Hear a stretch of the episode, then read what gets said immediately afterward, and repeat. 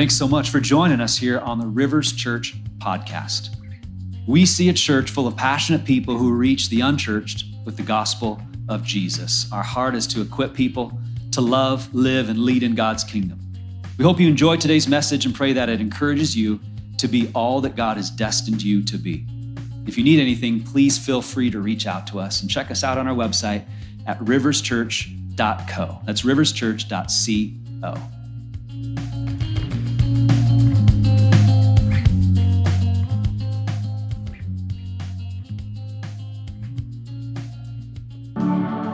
Man, here's the message today. Living God's principles opens our lives to God's presence. When you and I live God's principles, we can read about in this book, it opens our lives to God's presence. Man, guys, I want you to experience God's presence all the time. That's my prayer. That's my hope for all of us, that we would be people of the presence. You know, when you and I experience God's presence, what we're experiencing is God's kingdom. You realize that?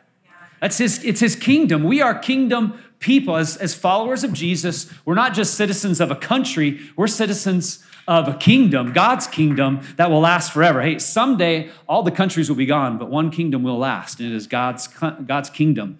And we are citizens of that kingdom. And that's what it means when we get to experience God's presence. We're experiencing His kingdom. We get to experience His power, His protection, His provision. And so I just pray that you and I would live according to God's principles so our lives can be open to His presence more and more in our life.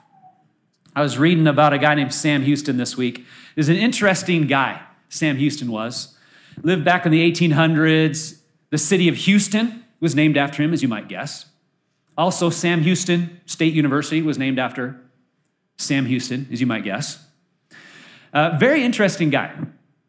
He, uh, as a teenager, ran away from home and he went and lived with the Cherokees for three years, which is unheard of in that time.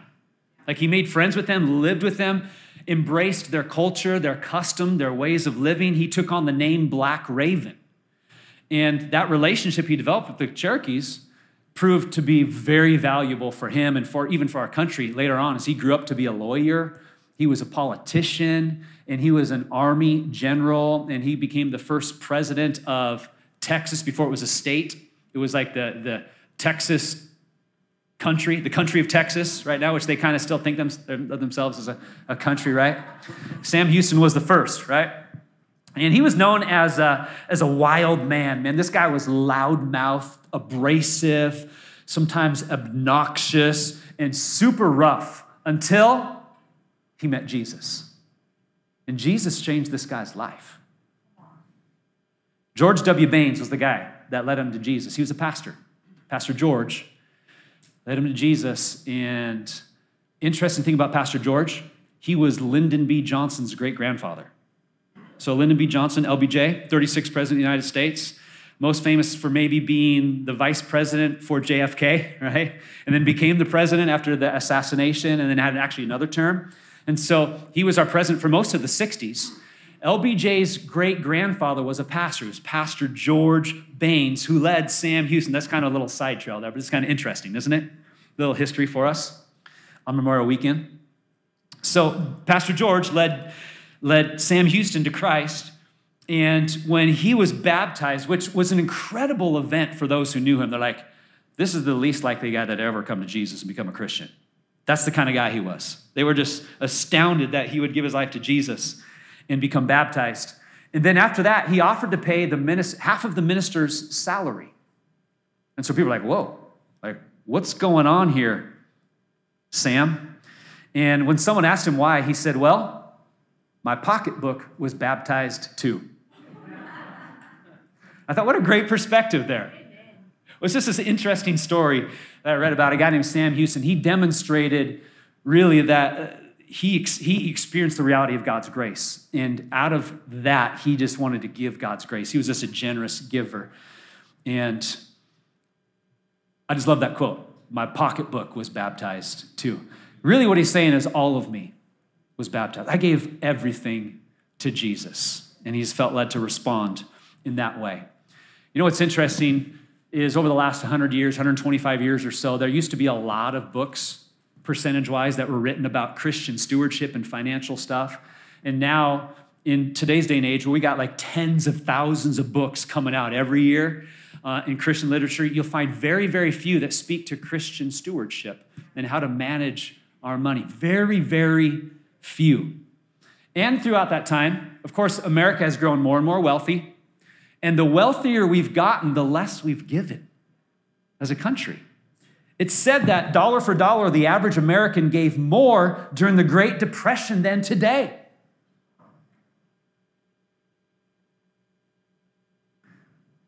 And I believe God's calling us to be generous people. I, we see that so clearly in His scripture. We serve a generous God, He's calling us to be generous. And so let's talk about this. Living according to God's principles opens our lives to God's uh, presence, right? And here's why because God's principles work. Let's state the obvious. God's principles, they work. Why? Because He thought this whole thing up. He, like, He spoke the universe into existence and all the laws of nature and all the principles. Like he thought it all up. Following his principles works because he's the one that authored all of these things. And so we're going to look at his principles again today. You know, a lot of people go to the Bible for comfort and for guidance. Most people don't think, I need to go to the Bible for some financial assistance. We don't usually think that, right? In fact, if we were given permission to edit this book, we might be tempted to take out a lot of stuff, especially the ones pertaining about how to handle money and possessions, all that kind of stuff. if we're honest, we might be tempted to do that. Did you know that money and possessions is referenced twice as much in the Bible than prayer and faith? So, this is an important topic. There's so much in this. We could spend all year in a series like this. And I just pray that we would be people who are eager to learn and grow about what God has to say about how we handle this part of our life, the financial part of our life. Randy Alcorn, he said this. He said, and he, this is a guy who has studied extensively. He's written some great books on how to manage your money according to the Bible. He says the Bible shows that our handling of money is a litmus test of our true character. It's an index of our spiritual life. Our stewardship of our money and possessions becomes the story of our lives. So true. And so, as we talk about finances, I recognize this is one of the most stressful things for people to deal with in their life. Typically, the financial stress we experience is the worst kind of stress. Not always, but typically throughout the totality of life. And when people write prayer requests on their Connect card, a lot of them are financial ones. We get a lot of those. And that's great. You have any prayer requests? Put them on the Connect card. We love to pray for you and with you. We love seeing God answer those prayers. In fact, this last week we had an answered prayer. Did you know? We've been praying for weeks for our friend Viet to get a new kidney or to be healed by Jesus. Wouldn't you know, he's been on the list for, I mean, this has been a three year journey for him. And this last week, he got the call, he got the invite, he was given a new kidney. He is in the hospital today recovering. Several of our friends and Pastor John Mark had a chance to visit him. I mean, he's recovering well. Viet, if you're listening, you're watching, we love you, buddy. Answered prayer, guys, as he is recovering, continue to pray for him. This is huge, a big deal. But all that to say this that we love to pray for you and with you. Put it down on the Connect card. We want to agree with you in prayer. And maybe you feel like this would just take a miracle. We know someone who performs miracles. Let's go to the miracle worker. Finances is often one of those things. Put that down as well. If that's one of those things, we'll pray for you. Finances is said to be the number one thing that couples argue about, too. So, this is a big stress point. Uh, I, I, get it. I know when we start talking finances, some of us can feel a little uncomfortable. In my 25, 26 plus years of ministry, I know that this is one of those topics that people are like, ah, I don't know if I really want to hear about that or grow in that. It's as if we can talk about the devil and hell, but we start talking about the tithe, and people are like, ah, I don't know. You know, it's like, I'd rather hear about the hell and devil kind of stuff. But tithe, that word just freaks us out. But here's what I want to I just want to let you guys know that you and I can trust the Lord with every area of our life, especially our finances. And I want you to know that tithe could can, will be one of the most freeing things in your life. It will bring freedom to you like never before. And so we want to live according to God's principles that opens our lives to God's presence. So, with that in mind, let's go to Malachi 3. We looked at this last week. Let's just look at one of the verses that we looked at last week. Malachi 3, verse 10. Bring all the tithes into the storehouse so there will be enough food in my temple. If you do, says the Lord of heaven's armies, I will open the windows of heaven for you. This is where we get the title of the series, Open Heavens. Like, I want you to live under an open heaven. And as you and I trust God with this principle, this principle of the tithe, God says, I will supernaturally do something over your life that you cannot do on your own. I mean, just think about this, this spiritual significance of this.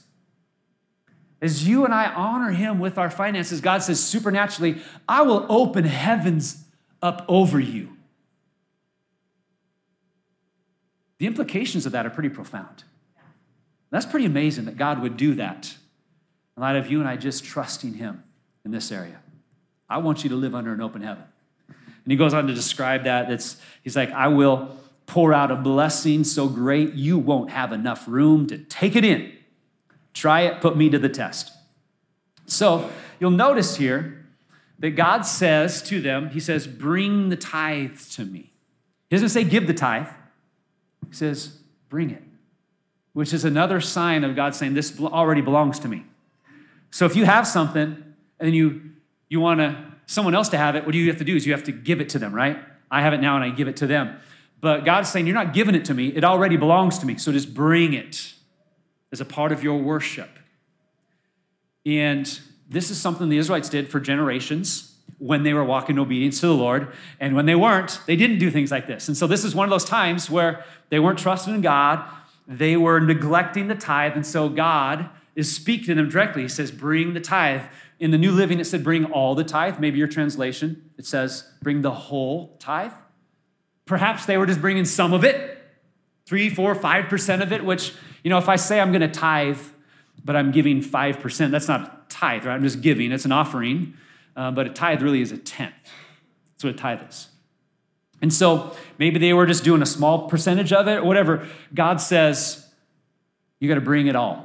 Bring the whole tithe. And so they're supposed to bring that 10%. They're supposed to bring the first 10%. That's what they're bringing.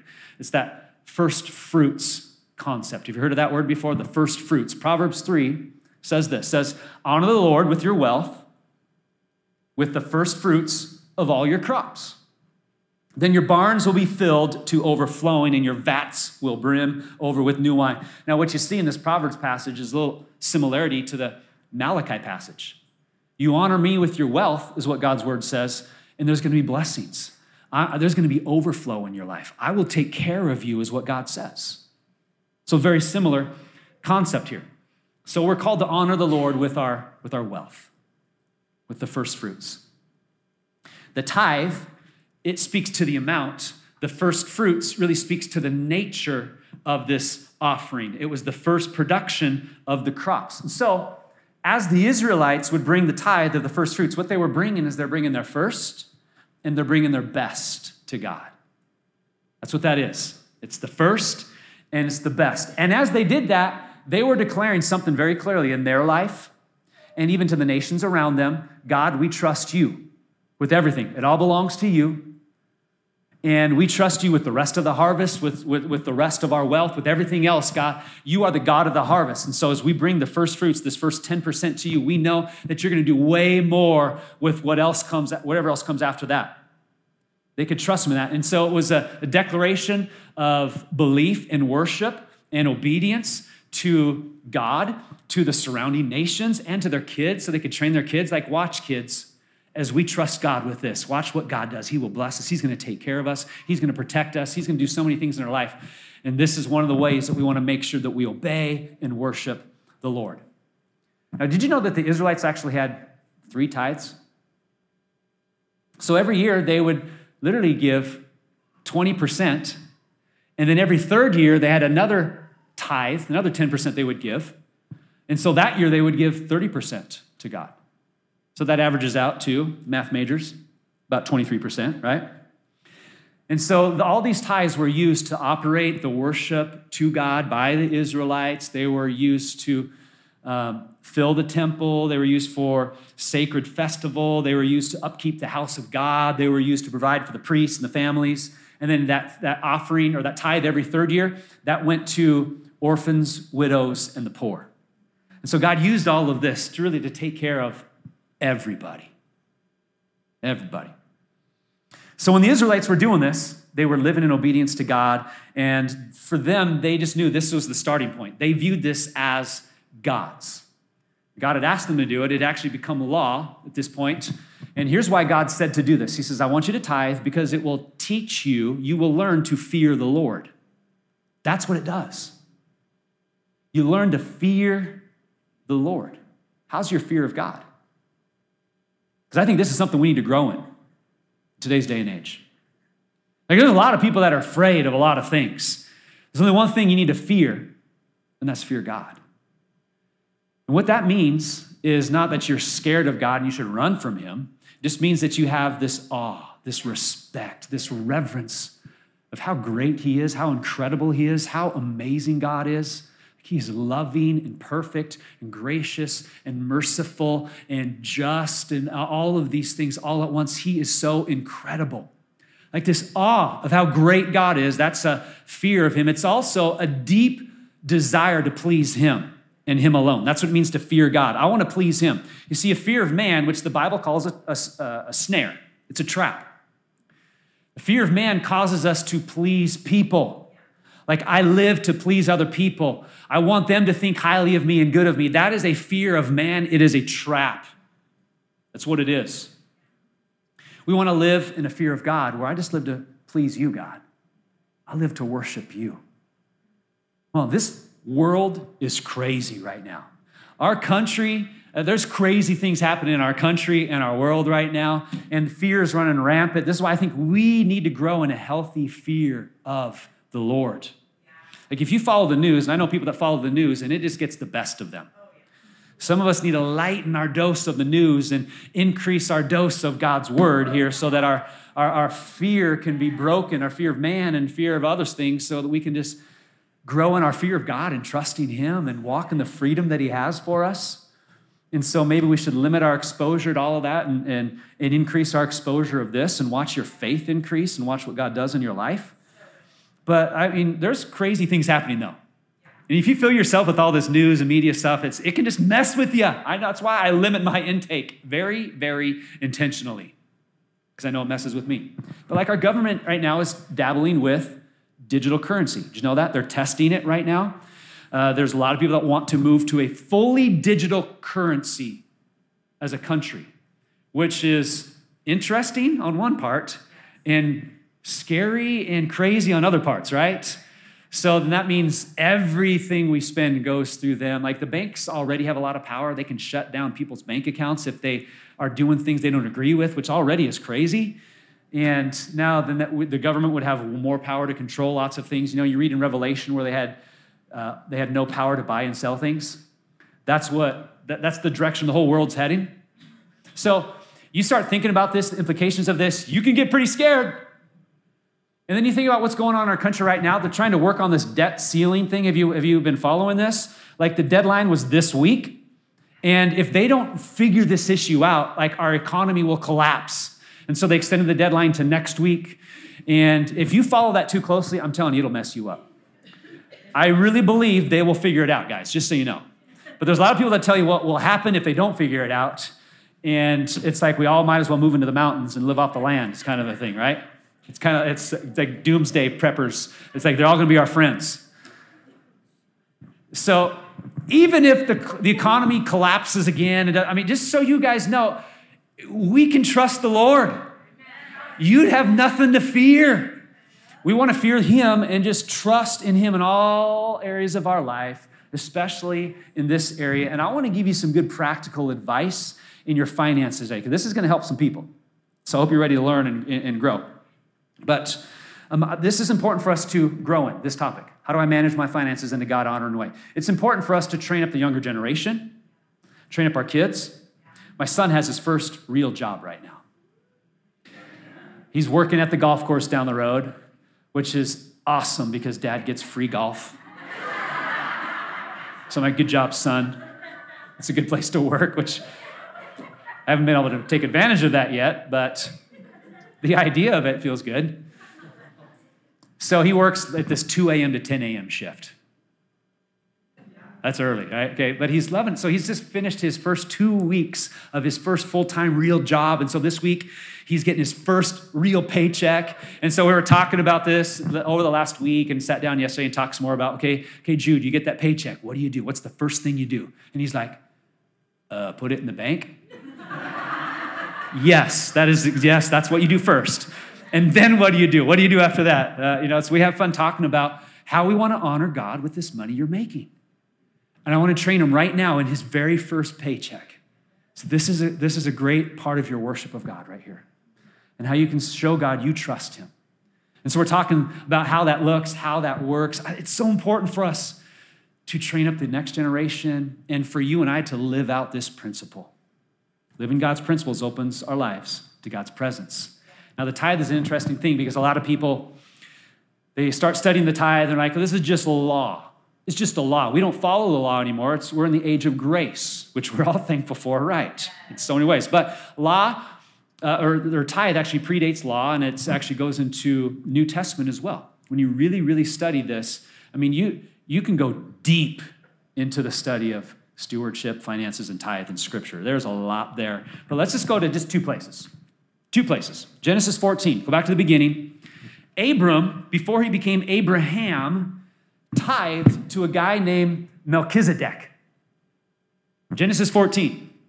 After Abram returned from his victory over Kedorlaomer and all his allies, the king, that's one of the hardest words ever to say in Scripture, honestly, just so you know. Like, I say words out of the Bible all the time. Kedorlaomer, sorry, that's, let's just acknowledge that the weird there, and that's, that's difficult. the king of Sodom went out to meet him in the valley of Shaveh, and that is the king's valley.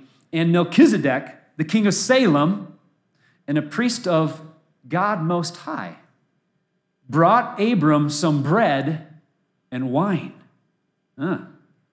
Melchizedek blessed Abram with this blessing. Now, this is Abram, Abraham, the father of the Israelite nation, the father of our faith as well. Melchizedek blessed Abram. Blessed be Abram by God Most High, creator of heaven and earth, and blessed be God Most High, who has defeated your enemies for you. Then Abram gave Melchizedek a tenth of all the goods he had recovered. You want to have a fun study topic? Study Melchizedek. This fascinating study right there. You go deep into Mel- who was Melchizedek.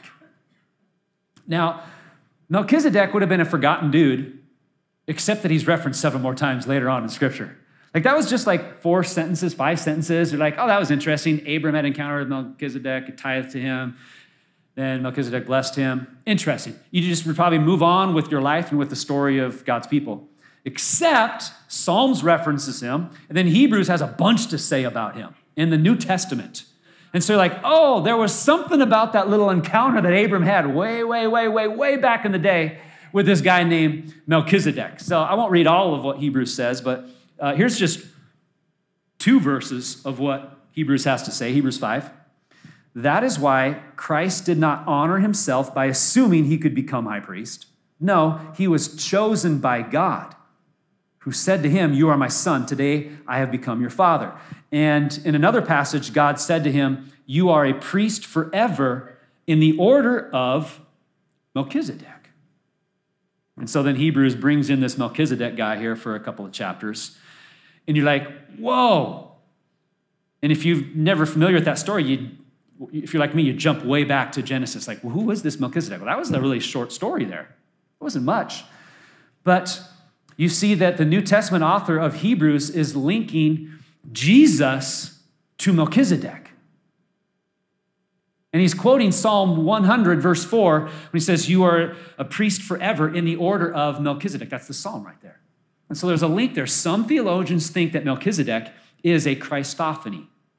This is literally Jesus appearing in the Old Testament before he came to fully walk as a man and die on the cross for our sins and rise from the dead. It's a, it's a Christophany or a theophany. It's an appearance of God in the flesh in the Old Testament. Now, some of you maybe have never heard that term, Christophany. That happens several times in the Old Testament. Have you heard of Shadrach, Meshach, and Abednego? Interesting story about those guys found in the book of Daniel. Uh, King Nebuchadnezzar made a, a big, huge statue of himself and made the whole nation bow down and worship him. Shadrach, Meshach, and Abednego say, We only bow down and worship God. We're not gonna, we're not gonna worship this idol. And so King Nebuchadnezzar says, Okay, well, then anyone who doesn't do this is gonna be thrown in the fiery furnace. You're gonna die. So that's what happened. They were thrown in the fiery furnace. It was so hot that the guards who threw them in there burned up and died. But they just kind of jumped into the fire and were walking around. And there wasn't just three of them, there was another in the fire. There was another one in the fire. It was a Christophany. There's several instances of this within the Old Testament. And so, at the very, very least, Melchizedek is a type of Christ. Why else would he bring bread and wine to Abram? He was the king and the priest of God, but the king of Salem, later to become Jerusalem. He was a type of Christ. So there's this link between Jesus and this random dude in, in Genesis named Melchizedek. And here we see the first instance of a tithe. In a sense, Abram tithed to Jesus, or at the very least, a type of Jesus, way before the law was ever instituted. Now, let's look at what Jesus has to say. He, he, he actually said the word tithe himself. What sorrow awaits you, teachers of religious law, and you Pharisees? Hypocrites, for you are careful to tithe even the tiniest income from your herb gardens, but you ignore the more important aspects of the law justice, mercy, and faith. You should tithe, yes, but do not neglect the more important things. So, what's Jesus saying here?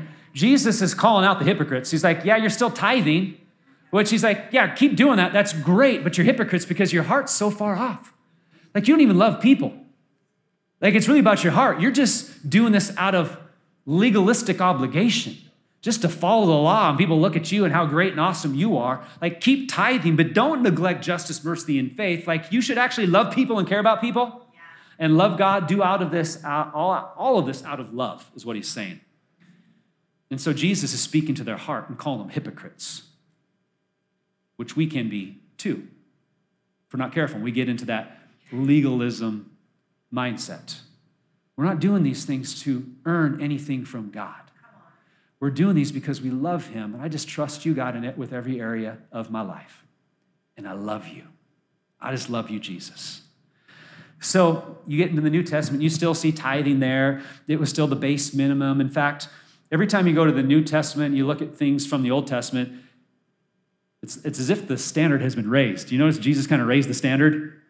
Like, hey, don't kill anybody, the Old Testament says. Well, Jesus says, if you have hate in your heart, you've already killed them in your heart. Whoa, okay. So, Old Testament, don't commit adultery. Fair enough. But Jesus says, if you looked at anyone lustfully, you've committed adultery in your heart. It's about heart. It's about our heart, where our heart is. Jesus is saying. In the Old Testament, you see the tithe, the principle of the tithe all over. You continue to see that in the New Testament, but the principle really becomes give of your whole self. Give of everything, serve Him. Jesus, He wants it all. And I pray that's the posture that we have. Jesus, you have it all. My life, my heart, my family, my home, my stuff, my kids, my possessions, my hopes, my dreams, my future. You have it all, Jesus. It all belongs to you. And so as I tithe and I do that, really just builds my faith. That's what it does. It increases my faith and I, in a sense, I'm just worshiping God through it. I'm saying, God, it's all yours. It's all yours, anyways. So, living, living God's principles opens our lives to God's presence. And here's my hope for us my hope is that you and I would love God so much, and we would love His Word so much that we want nothing more than to study and read this Word more and more and more and more. That's my prayer for us, guys. That we would love going to this book more than we love jumping on our phone and just spending time, just wasting time on our phone. It just, I feel like our phones and and digital media and all this kind of stuff, it is killing our soul more than we realize. And, and, and, the hunger and the appetite we have is not to go and spend time in this book and to read and get closer to the Lord and learn more about Him and to follow all of His principles. It's, it's just to waste time and doing frivolous things. We do that way, way too much. My prayer for us, guys, is that we would evaluate how we're living and we'd evaluate how much time am I spending with the Lord and, and learning about Him and just reading this incredible, life changing book. Right here, it talks about really cool people like Melchizedek. Man, I just pray that we just have a greater hunger for this book, a greater hunger for the Lord, and to live according to His principles and to trust Him.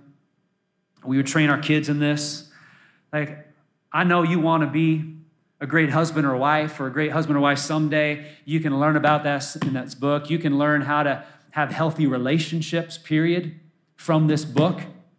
Learn how to be a great parent. You can learn how to disciple people. You can learn how to manage your fun, money and your finances right here in this book. God wants to help you in every area of your life. You know what's interesting is a recent poll asked this how did you learn about money? Is that what they, yeah. How did you learn about money?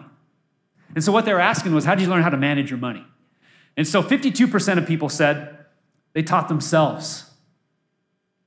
33% said they learned from their parents. And that's probably good or bad, right? I learned from my parents. Uh, 4% said, I learned from school. And that was really the extent of the answers right there, which is interesting because you don't see any God, Bible, or church in that. And so it's good for us to address this, guys. It's so important. Like, we want to be a place where you can learn how to be debt free and how to manage your money. If this is an area you're struggling with, this is a major stress point, I'd encourage you write on your Connect card, I'm interested in Financial Peace University. We want to do Financial Peace University again soon. We'd love to help you, equip you, train you in how to take care of your money in a way that honors God. So we want to do it soon. If you're interested, write your name, your email, Financial Peace University, because again, we just want to be a place that equips you to live in a way where you can walk in financial freedom, not financial stress, and not financial burden. That's our heart. That's our goal. So let us know on that Connect card, Financial Peace University, or FPU for short. We'll know what you're talking about. Now let's take a, just a few minutes here. These last few minutes, I want to get really practical and I want to talk about the other 90. Let's talk about living on the 90. Last week I threw out the 90 day tithe challenge. Maybe some of you want to do the 90 day tithe challenge for the first time in your life. For the next 90 days, I'm going to live off of 90% and I'm going to give 10% to fund the mission of God. Maybe you want to do that 90 day tithe challenge. Again, if you want to do that 90 day tithe challenge, write that on your Connect card. Write your name, make sure we got your email, and I'd love to know who's doing it. I'll just send you some encouraging messages here and there. But this could be a great thing for you to do as you learn to live on the 90. So here's the deal living on 90%, it really is a faith relationship with God that will enrich your soul and it will open up heaven over your life. So let's talk about the financial habits of many people. Many people do this they earn it and then they spend it, and then they pay it. This is kind of where we start. We kind of just kind of go on all in this, right? So we earn the money, then we spend the money on what I want, what I've been wanting to spend it on, what I like. I go out to eat, all this, but I got to make sure I pay it too. I got to pay the bills. And then after this, if there's any left over, then we'll give and we'll save. But only if I have money left over. A lot of people live this way. Most Americans aren't doing those last two things. They're not saving and they're not giving. Because we live, earn it, spend it, pay it. Well, that's all I got. That was it. But here's biblical financial habits right here. I want to encourage you to have these habits in your life earn it, tithe it, save it, pay it, give it, enjoy it. That's the pattern I'd encourage you to follow. Earn it. Come on, use those gifts and those skills God has given you. Earn that money. Come on, earn that paycheck. And if you don't like your job, get a new one that you like, all right? Just whatever you got to do, earn it, okay? We work hard for that. We earn the money. Then start with this tithe it. Then I save it. Then I pay it. pay my bills, being responsible, got to pay those bills, right? Then I give it and I enjoy it. I promise you, if you live this way, you will enjoy your stuff and your life and your finances so much more because you're living in freedom, friends. I really believe God wants you to enjoy this part of your life. I believe He doesn't want this to be a stressor for you every single week of your life. He wants you to experience freedom. So let me encourage you with that. Earn it, tithe it, save it, pay it, give it, enjoy it. So here we go. Consider these three goals. I got some goals for you. I'm going to give you some financial goals. Is that okay? Goal number one, for some of us, this is the place to start. Goal number one is live on the 90%. Starting there. So, this is maybe starting to trust God with that tithe and finding out I can actually live on the 90% better than the 100% because God does something that only He can do. Okay, so start there. Goal number one, live on the 90%. Goal number two, what if you got to the place where you could live on 80%? Think about this, guys. Live on 80%. 10% goes to tithe, 10% goes into savings. I save. I'm constantly saving. Or debt. Okay, if you do FPU, Dave Ramsey will kick you in the financial rear like he did me years ago. And he's like, get out of debt.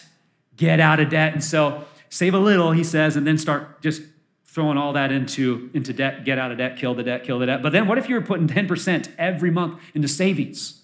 You know that financial experts say that you and I should have three to six months of our salary in savings so that we can make it through the ups and downs of life. How you doing with that? You got that yet? What if you sensed God was calling you to go on a missions trip?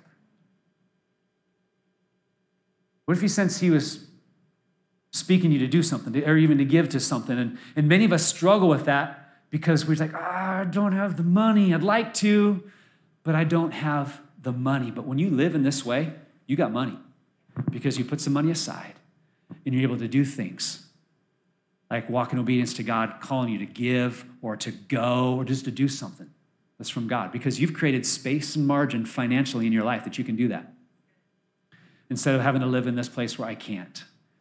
Or even get simple little things like a year ago, Amy and I came across this killer deal on a slightly, slightly used fridge. And this fridge was a lot better than our current fridge, which I had continually listened to Amy about how much she hated our fridge over and over and over and over and over again, constantly. So we got this opportunity to look at this fridge and looked at it, and she's like, This is awesome. I want it. This is great. And so thankfully, we had enough margin where we could, again, it was a great deal. Otherwise, me, being the penny pincher that I am, would have never done this. But we had margin, like, okay, let's do this. Let's invest in this. This is nice. It's better. It's good for our family. But we were able to do something simple like that that just was a blessing to be able to do. What if you're able to live on the 80%? Here's goal number three. What if you're able to live on 70%? Can you imagine the freedom in your life? To get to this place, you could live on 70%. Come on, some you guys are getting super quiet in here right now. Oh, Lord.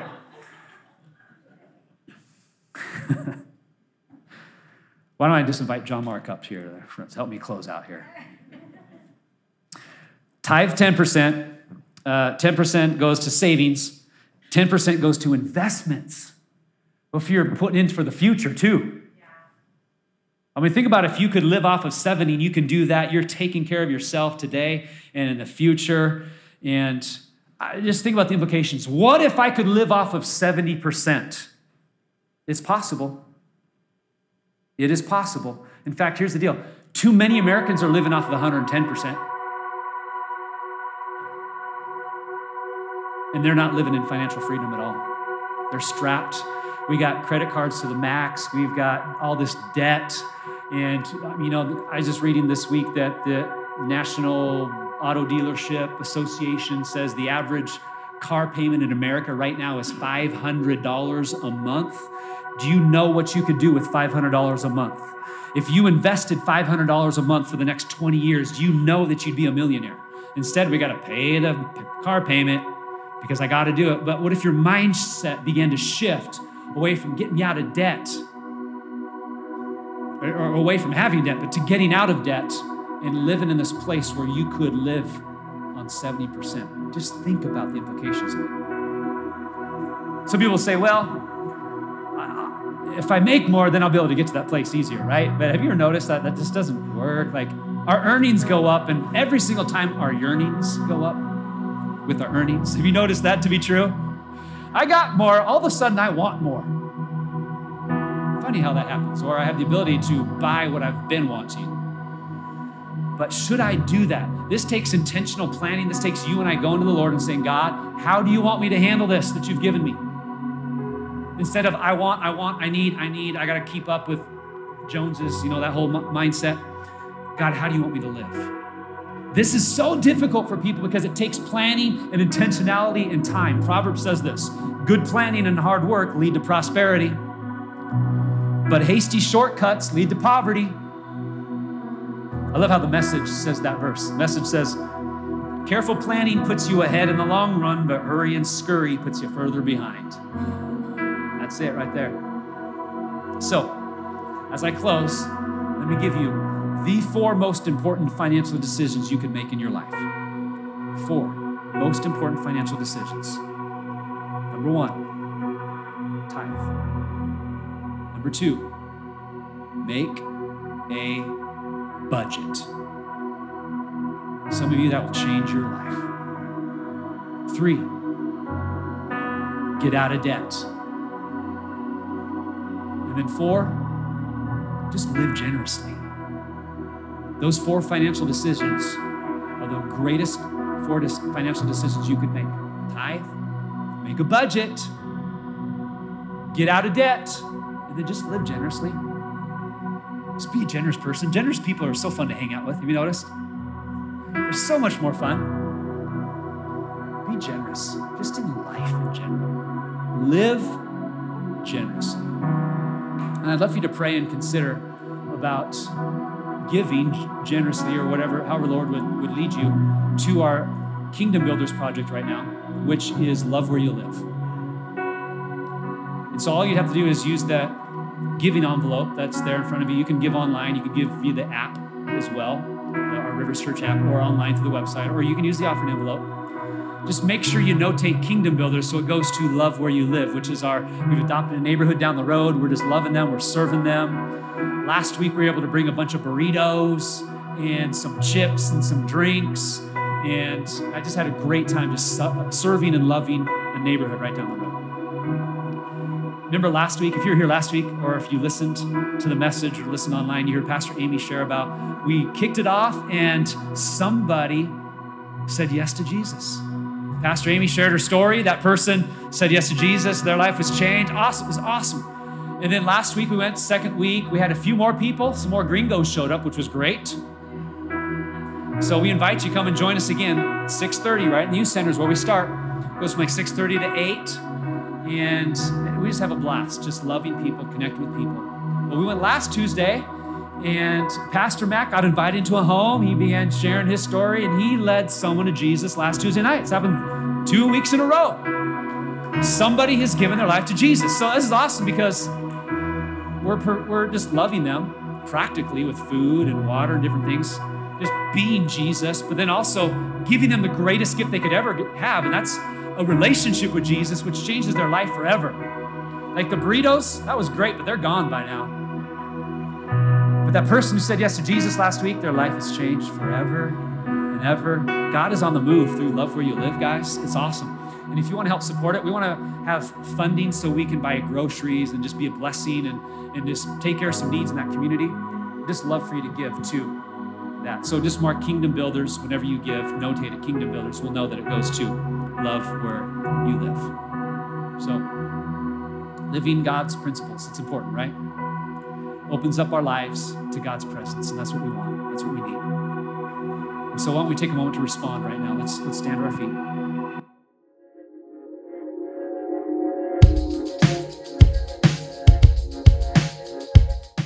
Thanks again for listening to this message at Rivers Church. We'd love to have you subscribe to this podcast if you haven't already. To learn more about what's going on in the life of our church community, check us out at riverschurch.co. I pray that this week you would walk in the power and the presence of God. Thanks for joining us.